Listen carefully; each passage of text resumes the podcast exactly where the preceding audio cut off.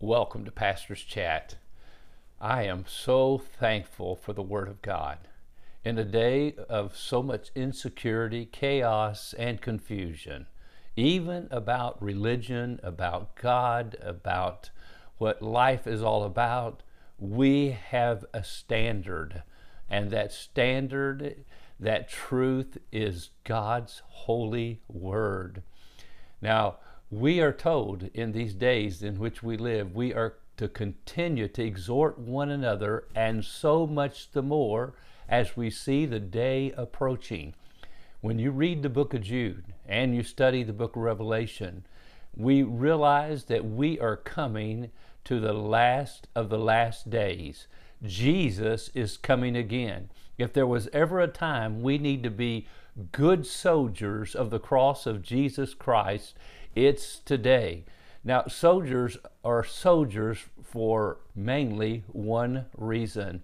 They are soldiers and are trained to fight, to stand up against the enemy, to protect their homeland, to protect their family, their people, people they love from the enemy who would come and destroy them.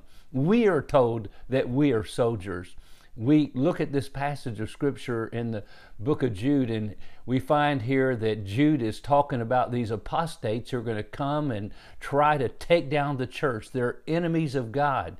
And he's encouraging and exhorting, and remember that word exhort is like a command from a commander in the army, in the military, telling the soldiers, be alert, be awake, stand up, contend earnestly for the faith.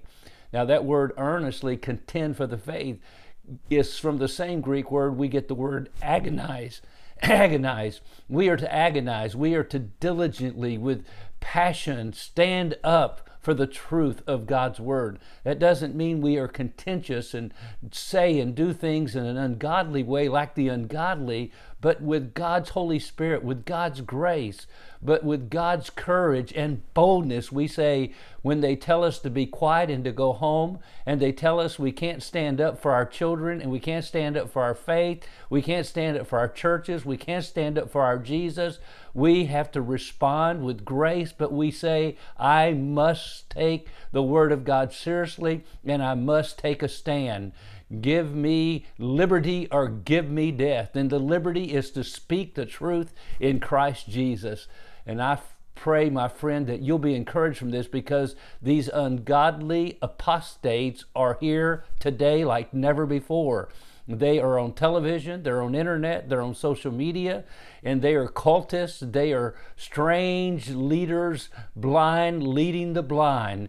And I ask you, my friend, to pray, to stand up, to love Jesus, and to do what's right. Now let's re- read these verses again. Beloved, while I was very diligent to write to you concerning our common salvation, in other words, I'd much be better be writing about those things about redemption and salvation and etc. He said, I found it necessary to write to you, exhorting you to contend earnestly for the faith which was once for all delivered to the saints. For certain men, certain men, certain men, this wasn't some made up thing about, hey, we got some danger coming in the future, but certain men have already crept in. They are people that creep in. You know what they are? They're creeps. Oh, I'm sorry. They're, they're, they're creepers. That's what they are.